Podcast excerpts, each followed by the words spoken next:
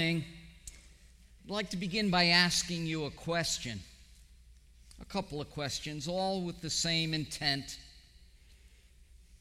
As you have lived out your life, both before becoming a Christian and even since, trusting in Jesus Christ for salvation, being born again, being a child of God in His family, living for Him each day, have you ever wondered, what is the Lord doing in my life? What is going on? Why did this situation come upon me? Why was I blessed in this way? Why did this awful trial happen in my life? Lord, what are you trying to do? What is it that you want me to understand? Have you ever asked those questions? Have you ever wondered that about your life or about particular events in your life? As far back as recorded history goes, we know that mankind has always asked certain key questions. What is the meaning of life? Where did I come from? What happens after I die? What is the foundation of true, unchanging morality? Is there any ultimate purpose in life? Is there any foundational value? Mankind has asked all these questions, and we've asked questions about our life and things that have taken place in our life, and even what the coming days, while we draw breath on this earth, what these coming days hold for us and what God's purpose is for us. Now, I ask all these questions because this is exactly what happened in Genesis chapter forty through the dreams of Pharaoh's cupbearer and his baker. When they viewed these dreams apart from God and the knowledge of God given through God's word through the prophet Joseph, because that's how he was functioning as a prophet, giving the interpretation that he said would only come from God, they had no clue. They were troubled. They were sad. They didn't understand. And that's exactly what happened in that chapter. We can relate to that. Not just about dreams, but about every situation in life. God is not only the interpreter of dreams and visions, He is the interpreter of every event of our life. And we're going to see how that comes out in this chapter. From this chapter, Genesis forty, there are three key life principles that we're going to try to bring out that you'll see is tied to the actual text of Scripture. The first is God is sovereign over our dreams, our desires, our hopes. And we all have desires and hopes. Without hope, there's no great looking forward with expectation to the next day. In fact, if you were to ask clinical psychologists and psychiatrists, the number one reason why people attempt to take their own life, seriously attempt to take their own life, it's because they have no hope. They have no hope that anything is ever going to change, that tomorrow is going to be better than today. God is sovereign over our dreams, desires, our hopes. He decides which come to pass into reality. The most important principle is the second one. God is the only lens through which life can be viewed. Think of that lens like a telescope, an astronomer looking at the stars and the planets and the moons that orbit those planets. Think of it as a microscope where you zoom in on some pond water and you see little protozoans swimming around. God is a lens, just like the microscope and the telescope bring things clearly into focus to our eyes so that we can see and perceive and understand God is the only lens through which life can be viewed that enables us to make sense out of the events of our life. God and God alone is the proper interpreter. Not the headlines, not the internet, not social media, not even well-meaning friends, even Christian friends who might share a word of encouragement or advice that is not always founded upon God's word. God is the only lens that you can correctly and properly interpret the events of your life through. And then thirdly, knowledge of his word, just as it came through Joseph to the cupbearer and the baker to interpret their dreams. Knowledge of his word is the only thing that gives true meaning to life. Without that knowledge, we are like the cupbearer and the baker. We don't know what it means. Not truly. We might have ideas, we might have hopes, but we really don't have them in the right perspective, the perspective of eternity. The title of today's message, if you like titles, is The Sovereignty of God Over Life's Dreams, Desires, and Hopes. And we all have these. So I trust that the true teacher of God's word this morning, the Holy Spirit, will take these precious principles and truths from the words of Scripture and impress them upon our hearts and our minds, and that our life will truly, truly be changed, that we will have a new perspective on every event and situation and circumstance, every day, every moment of our life, viewing things through the lens of the knowledge of God that's found in his word. God is sovereign over all of our dreams, desires, and hopes. In Genesis chapter forty, the Lord God is revealed as the only one through whom everything makes sense. It didn't make sense just through the dream. It didn't make sense through Pharaoh. It didn't make sense through Potiphar, the captain of the bodyguard. It didn't make sense just because of Joseph. Joseph gave the credit and glory to God. God is the one who interprets dreams. Everything only makes sense through God. He gives us understanding of life. And if you take just one thing away today, I mentioned three principles, but if you take only one thing, let it be this. God wants to give real meaning to your life, and you'll find that in his word.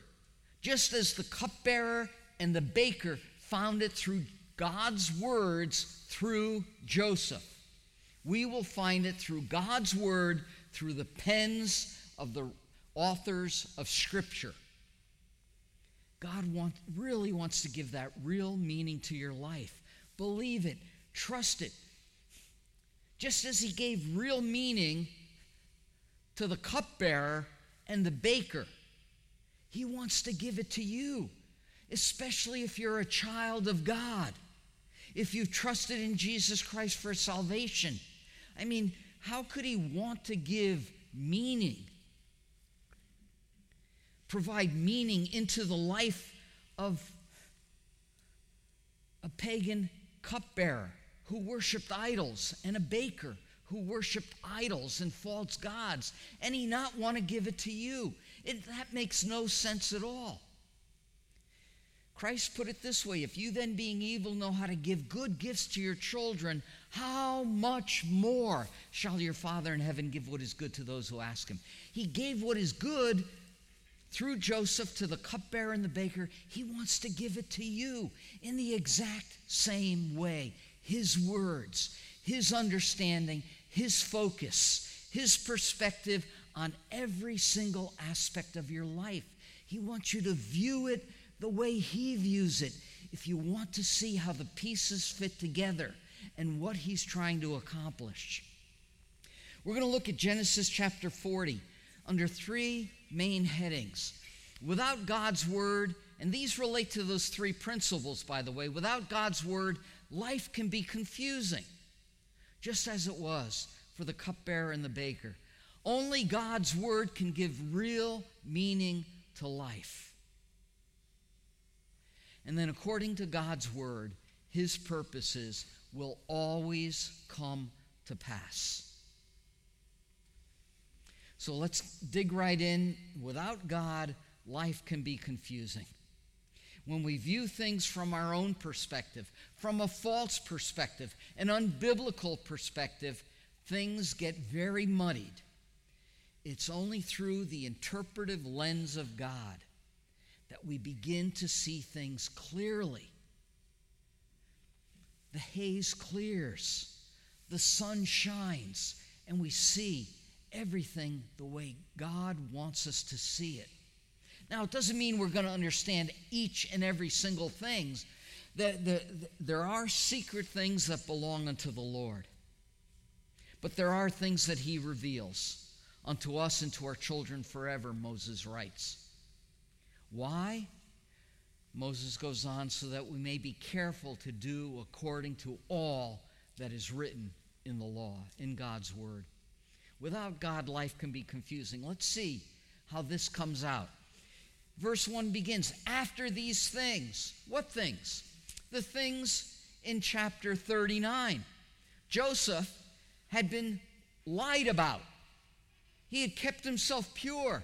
He said, how can I do this terrible thing and sin against the Lord? He avoided sin. He fled from temptation and sin.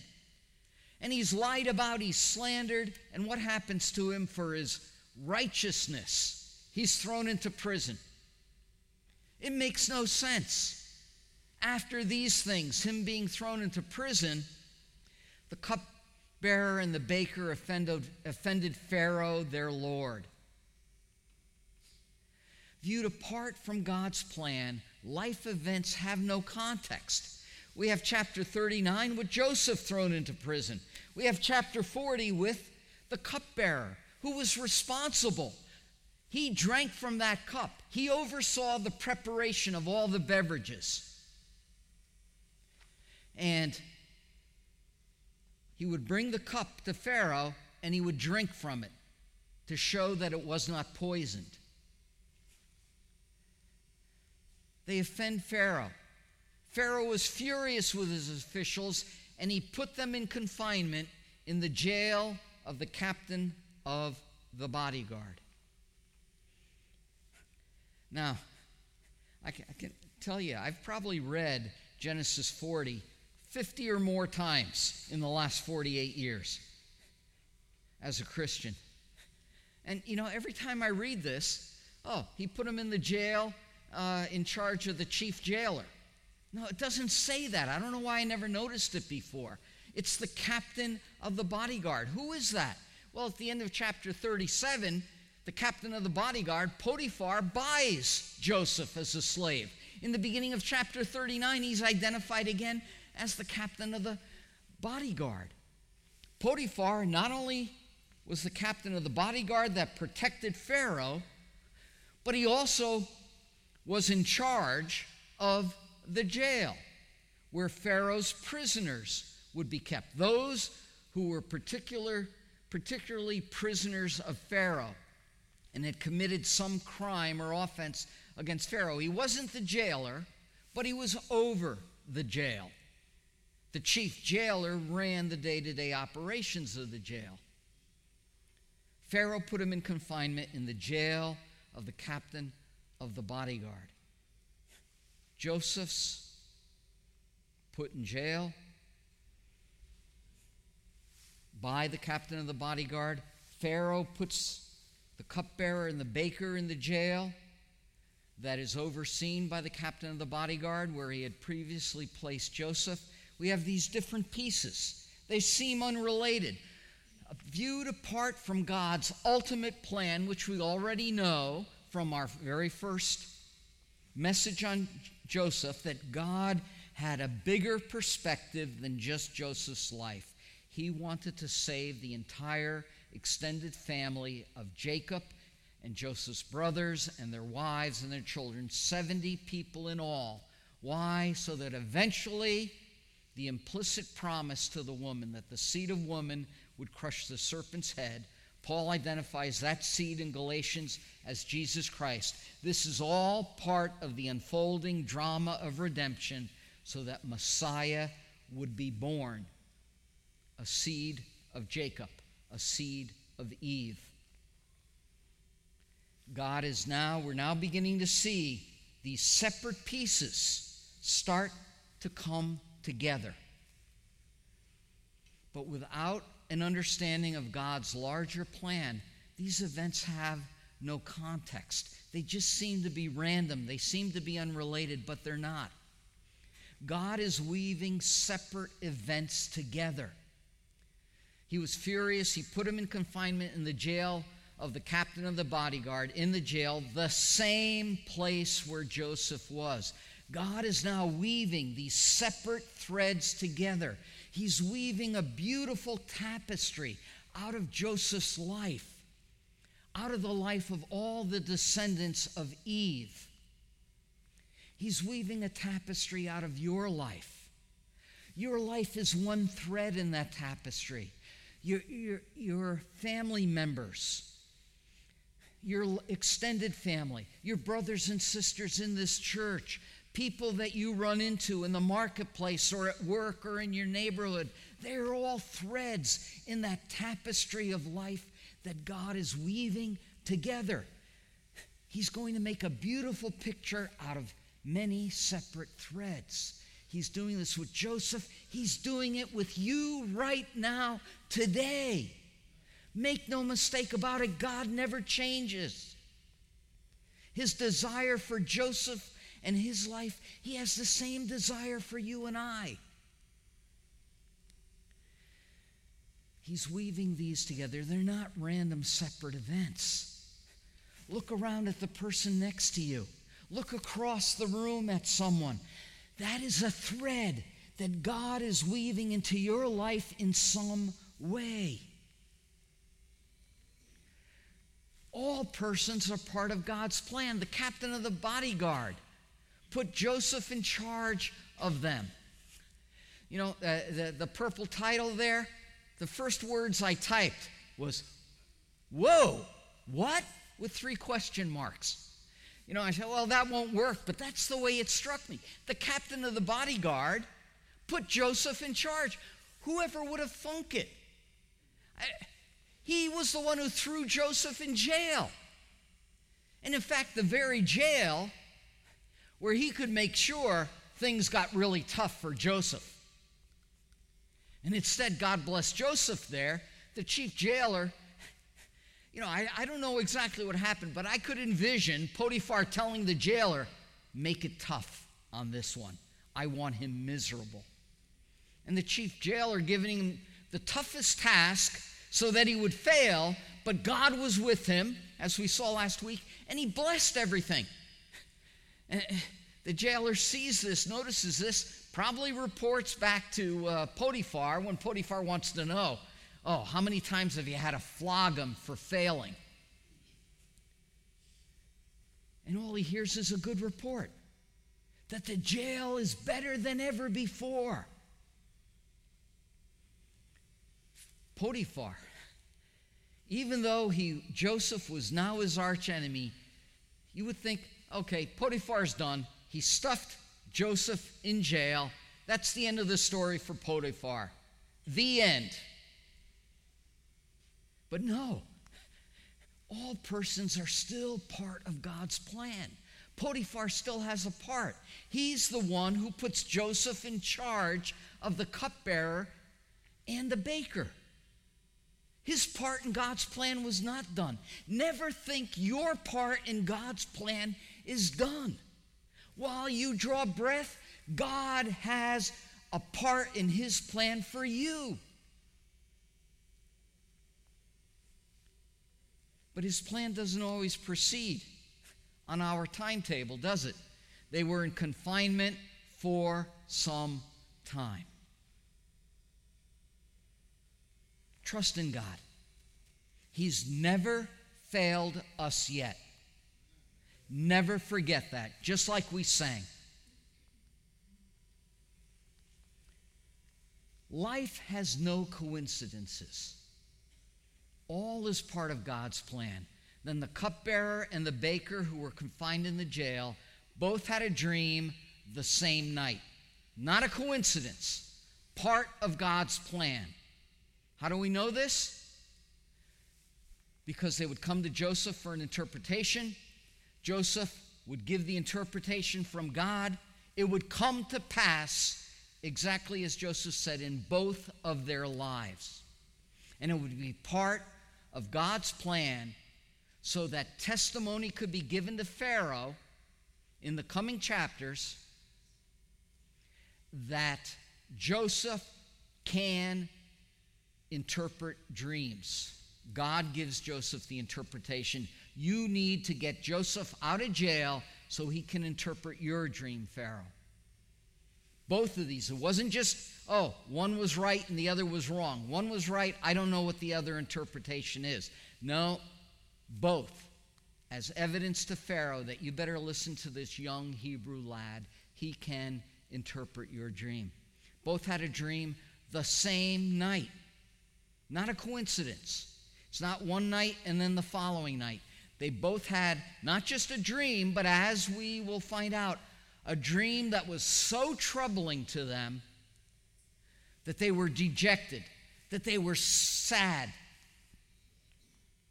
And it would show on their face. Life has no coincidences. It didn't have a coincidence for the cupbearer and the baker. There are no coincidences in your life or mine. It is all ordained from eternity past by God. God has an intent and purpose in every single event, every situation, every circumstance, every moment of your life. It doesn't just happen and catch God by surprise. Without viewing events through God's word, life is troubling. When Joseph came to them in the morning and observed them, behold, they were dejected. He asked them, why are your faces so sad? Not just sad, but so sad today. Then they said to him, we had a dream, and there's no one to interpret it. Without viewing events through the word that would come from God through Joseph, there was sadness. There was confusion. They were troubled.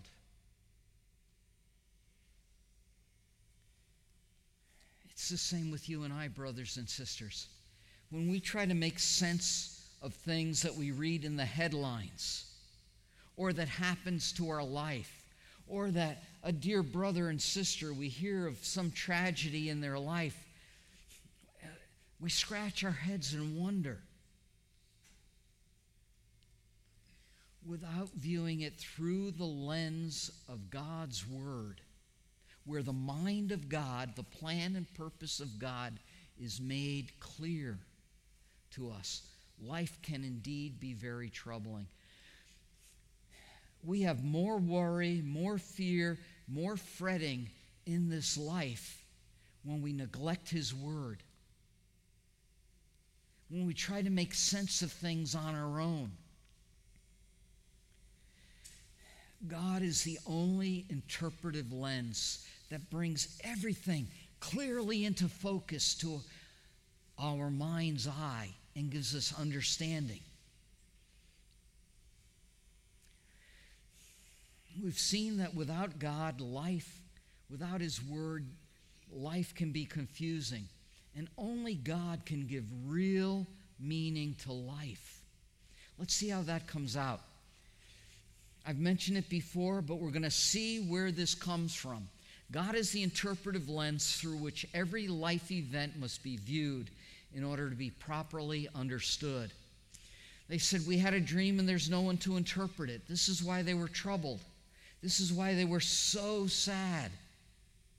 And then Joseph gives them the answer. Joseph said to them, do not interpretations belong to God? Tell it to me, please.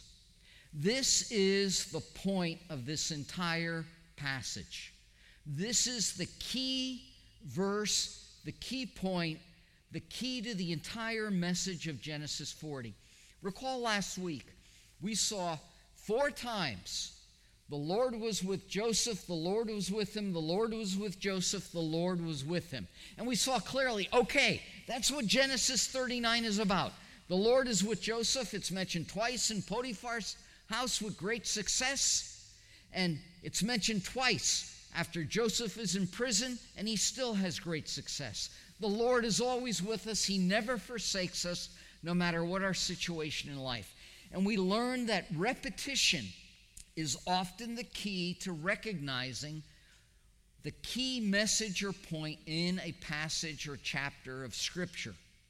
Another way is that often one of the characters in the story, here it's Joseph, either at the beginning, somewhere in the middle, at the climax, or at the very end, they make a statement.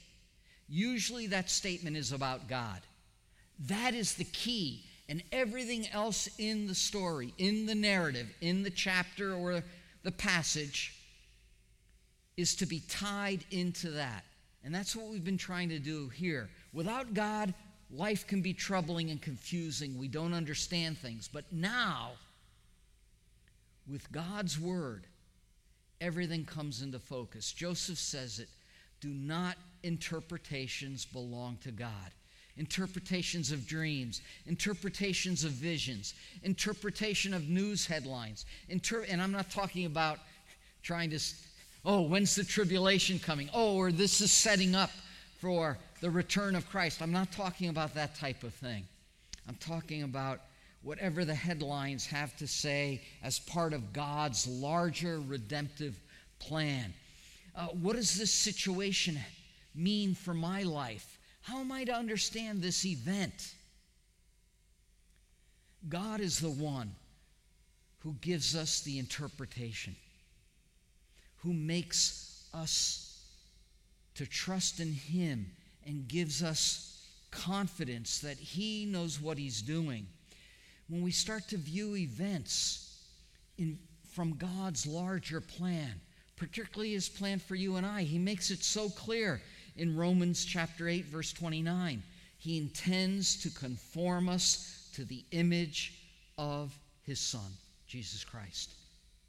Every event in life, every situation, every circumstance is designed in some way, shape, or form to reproduce Christ's character in us, to give us the opportunity to be more sanctified and more Christ-like in our thoughts, in our words, in our actions, in our motives, our desires.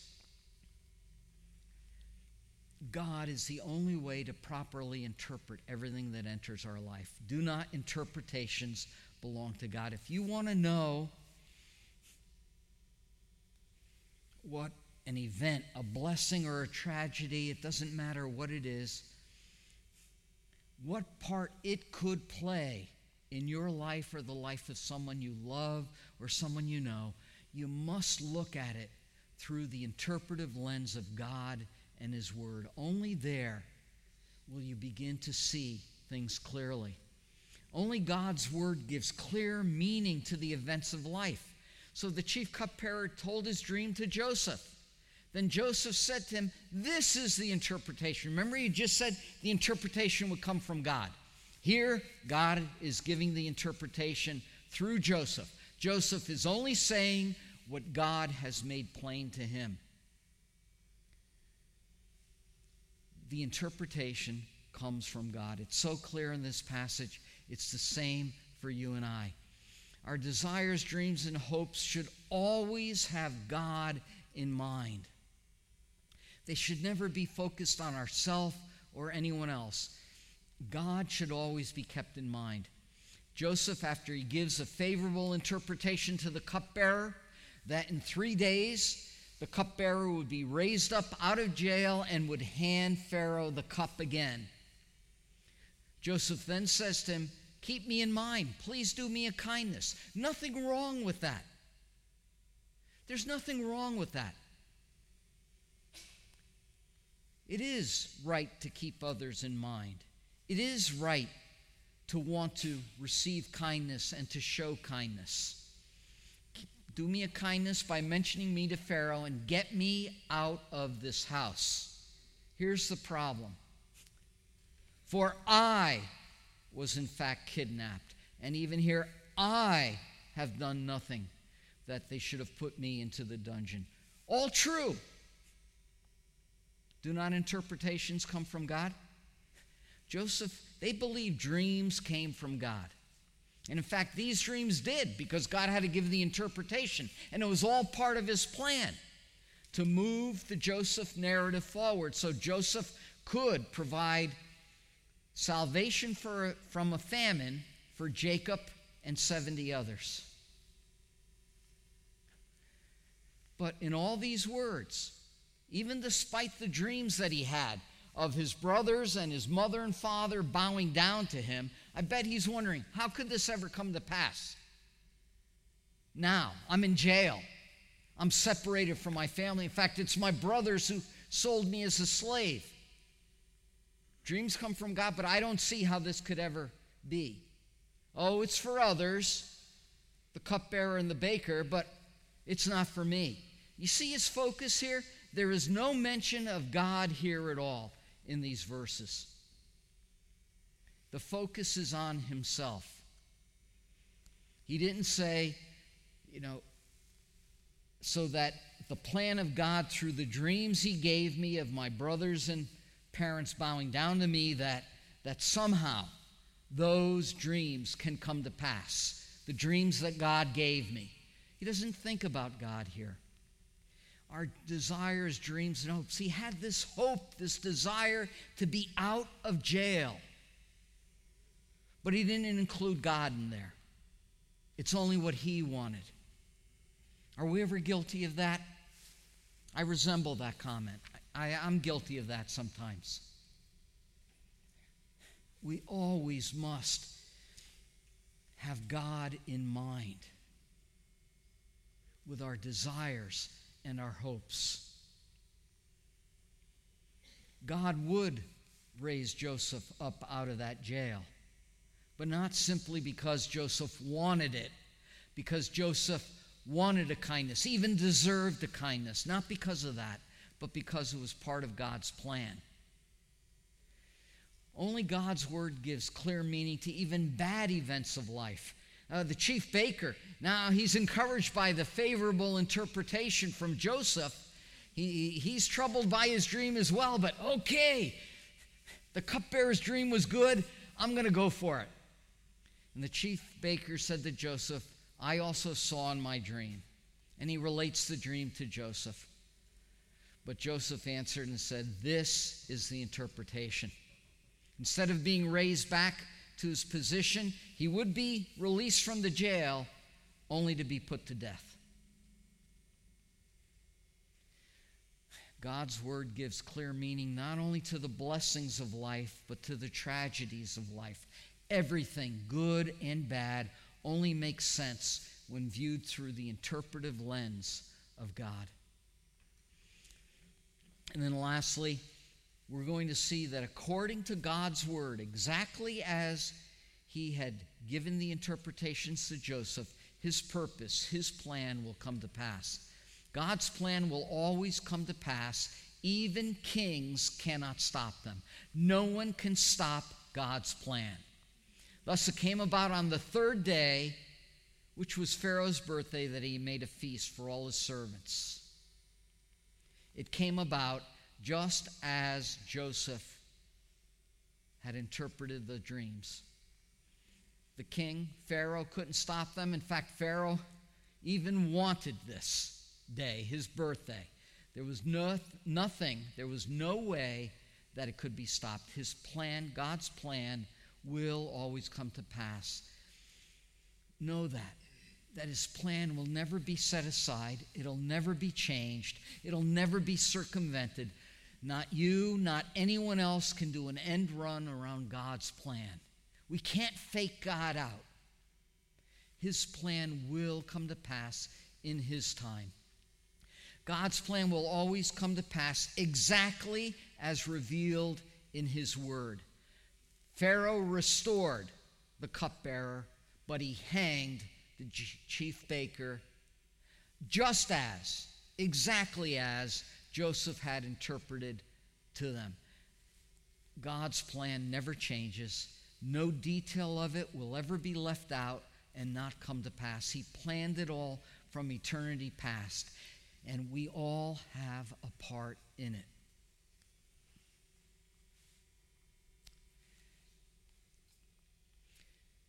The chief baker was hanged. He was decapitated, impaled on a pole, and the birds of the air ate his flesh. Not, not a very pleasant end. But if you're here this morning and you have never trusted in the salvation of the Lord Jesus Christ that he provided on the cross, when he went to the cross, and according to Scripture, he bore the sins of the world in his body. He experienced the wrath and judgment of God so that you and I would not have to, so that anyone who calls on him for salvation would not have to experience not just a terrible death like the chief baker, but an eternal death, separated from God and Christ forever, under the judgment of God for all eternity. If you've never trusted in Jesus Christ, that is the interpretation of your life. It's found in Scripture.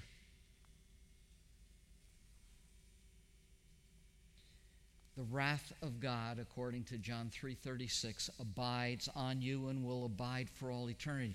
That's a terrible picture. That's a terrible thing. It's a terrible truth.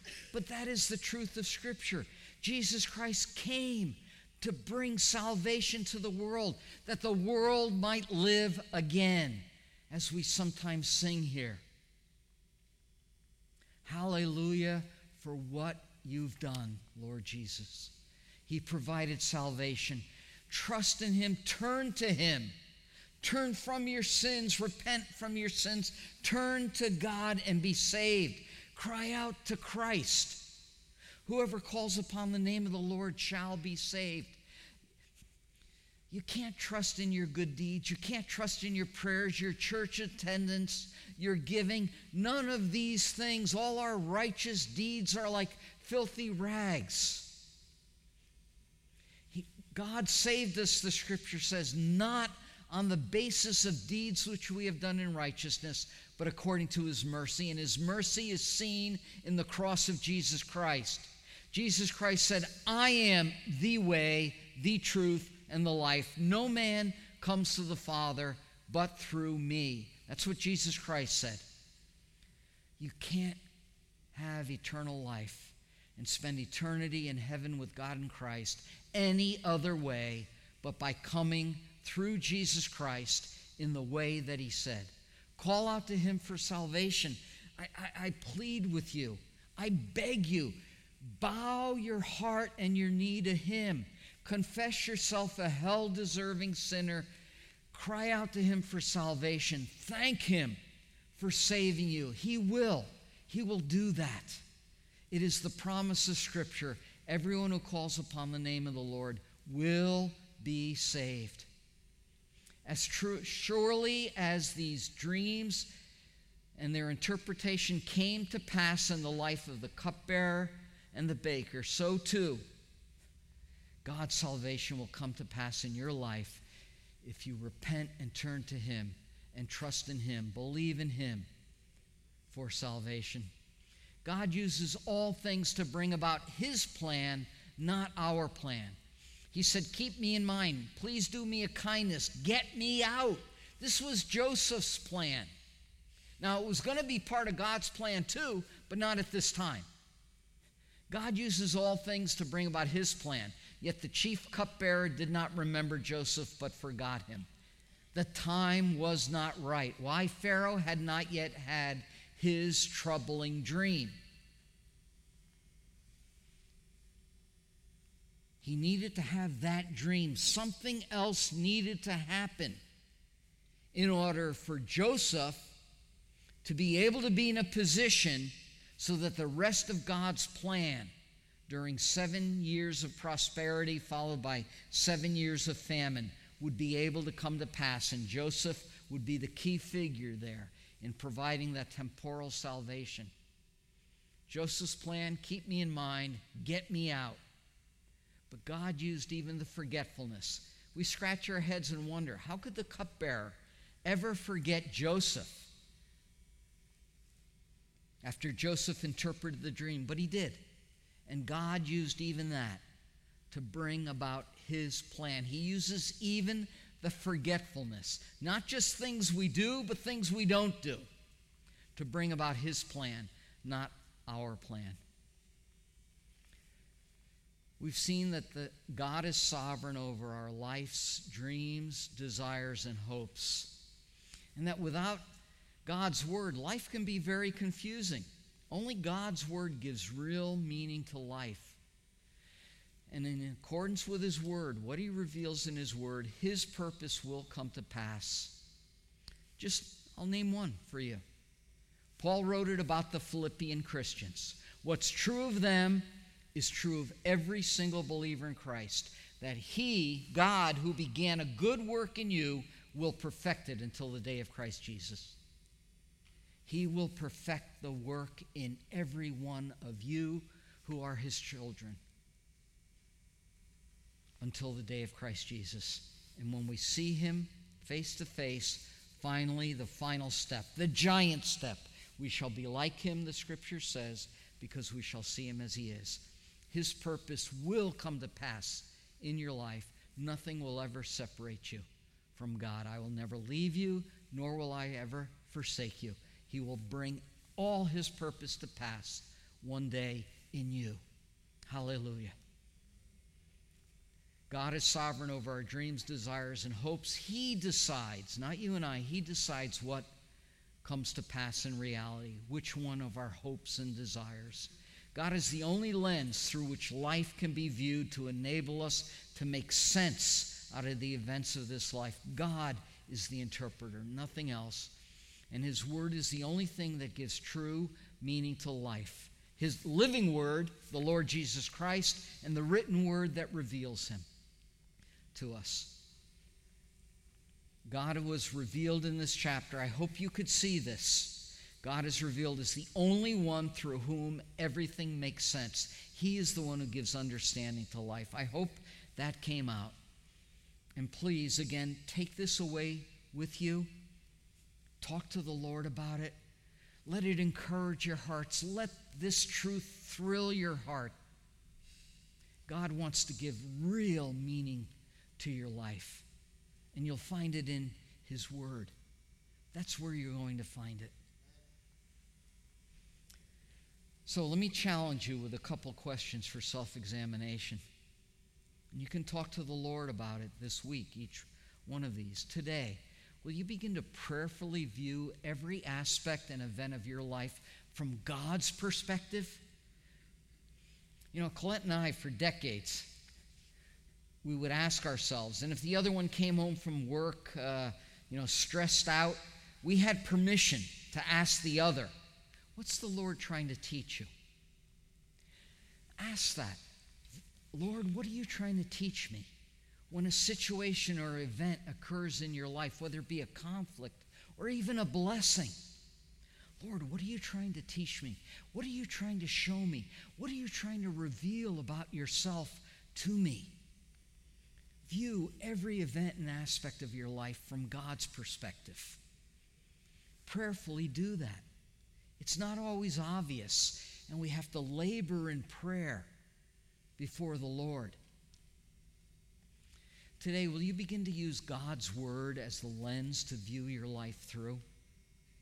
That is the telescope that brings the far reaches of God's plan clearly into focus. That, that is the microscope, the lens of the microscope that brings even the smallest, most insignificantly, uh, insignificant aspects of our life into focus. It's what puts the pieces of the puzzle of our life together is God's word. It explains to us exactly what it is that God is trying to do in us and through us, both as individual believers and as a local church. Use his word. Would you begin to do that as the lens to view your life through? Let's pray. Oh, Father in heaven, uh, we confess, as did Joseph, that interpretations come from you and only you. Jesus Christ, our Lord, uh, we rejoice that your word has revealed to us that in you are hidden all the treasures of wisdom and knowledge. You are the source, the fountainhead of all truth, all wisdom, all knowledge, all understanding. Apart from you, nothing makes sense. The insanity of this world and sometimes of our life, the turmoil. We would despair greatly apart from you. Our faces would be so sad, like the cupbearer and the baker. But we thank you that life does have meaning. And that meaning is found in you, Lord Jesus, and in living for you and serving you. Encourage our hearts in this way. Give us understanding and clarity regarding what you are doing in our life and how the, the pieces fit together, that they're not just isolated pieces, but they're all part of a puzzle that makes a beautiful picture when it's all assembled. And only you can assemble it for us. And you have with your word, and we thank you that you have given us the guidebook to understanding our life and to living a meaningful life for you. Oh, Lord, you are so good to us. We await to see all that you have for us in the coming days and even more in eternity. And we ask, Lord Jesus, that you would come quickly. We ask all this for your name's sake. Amen.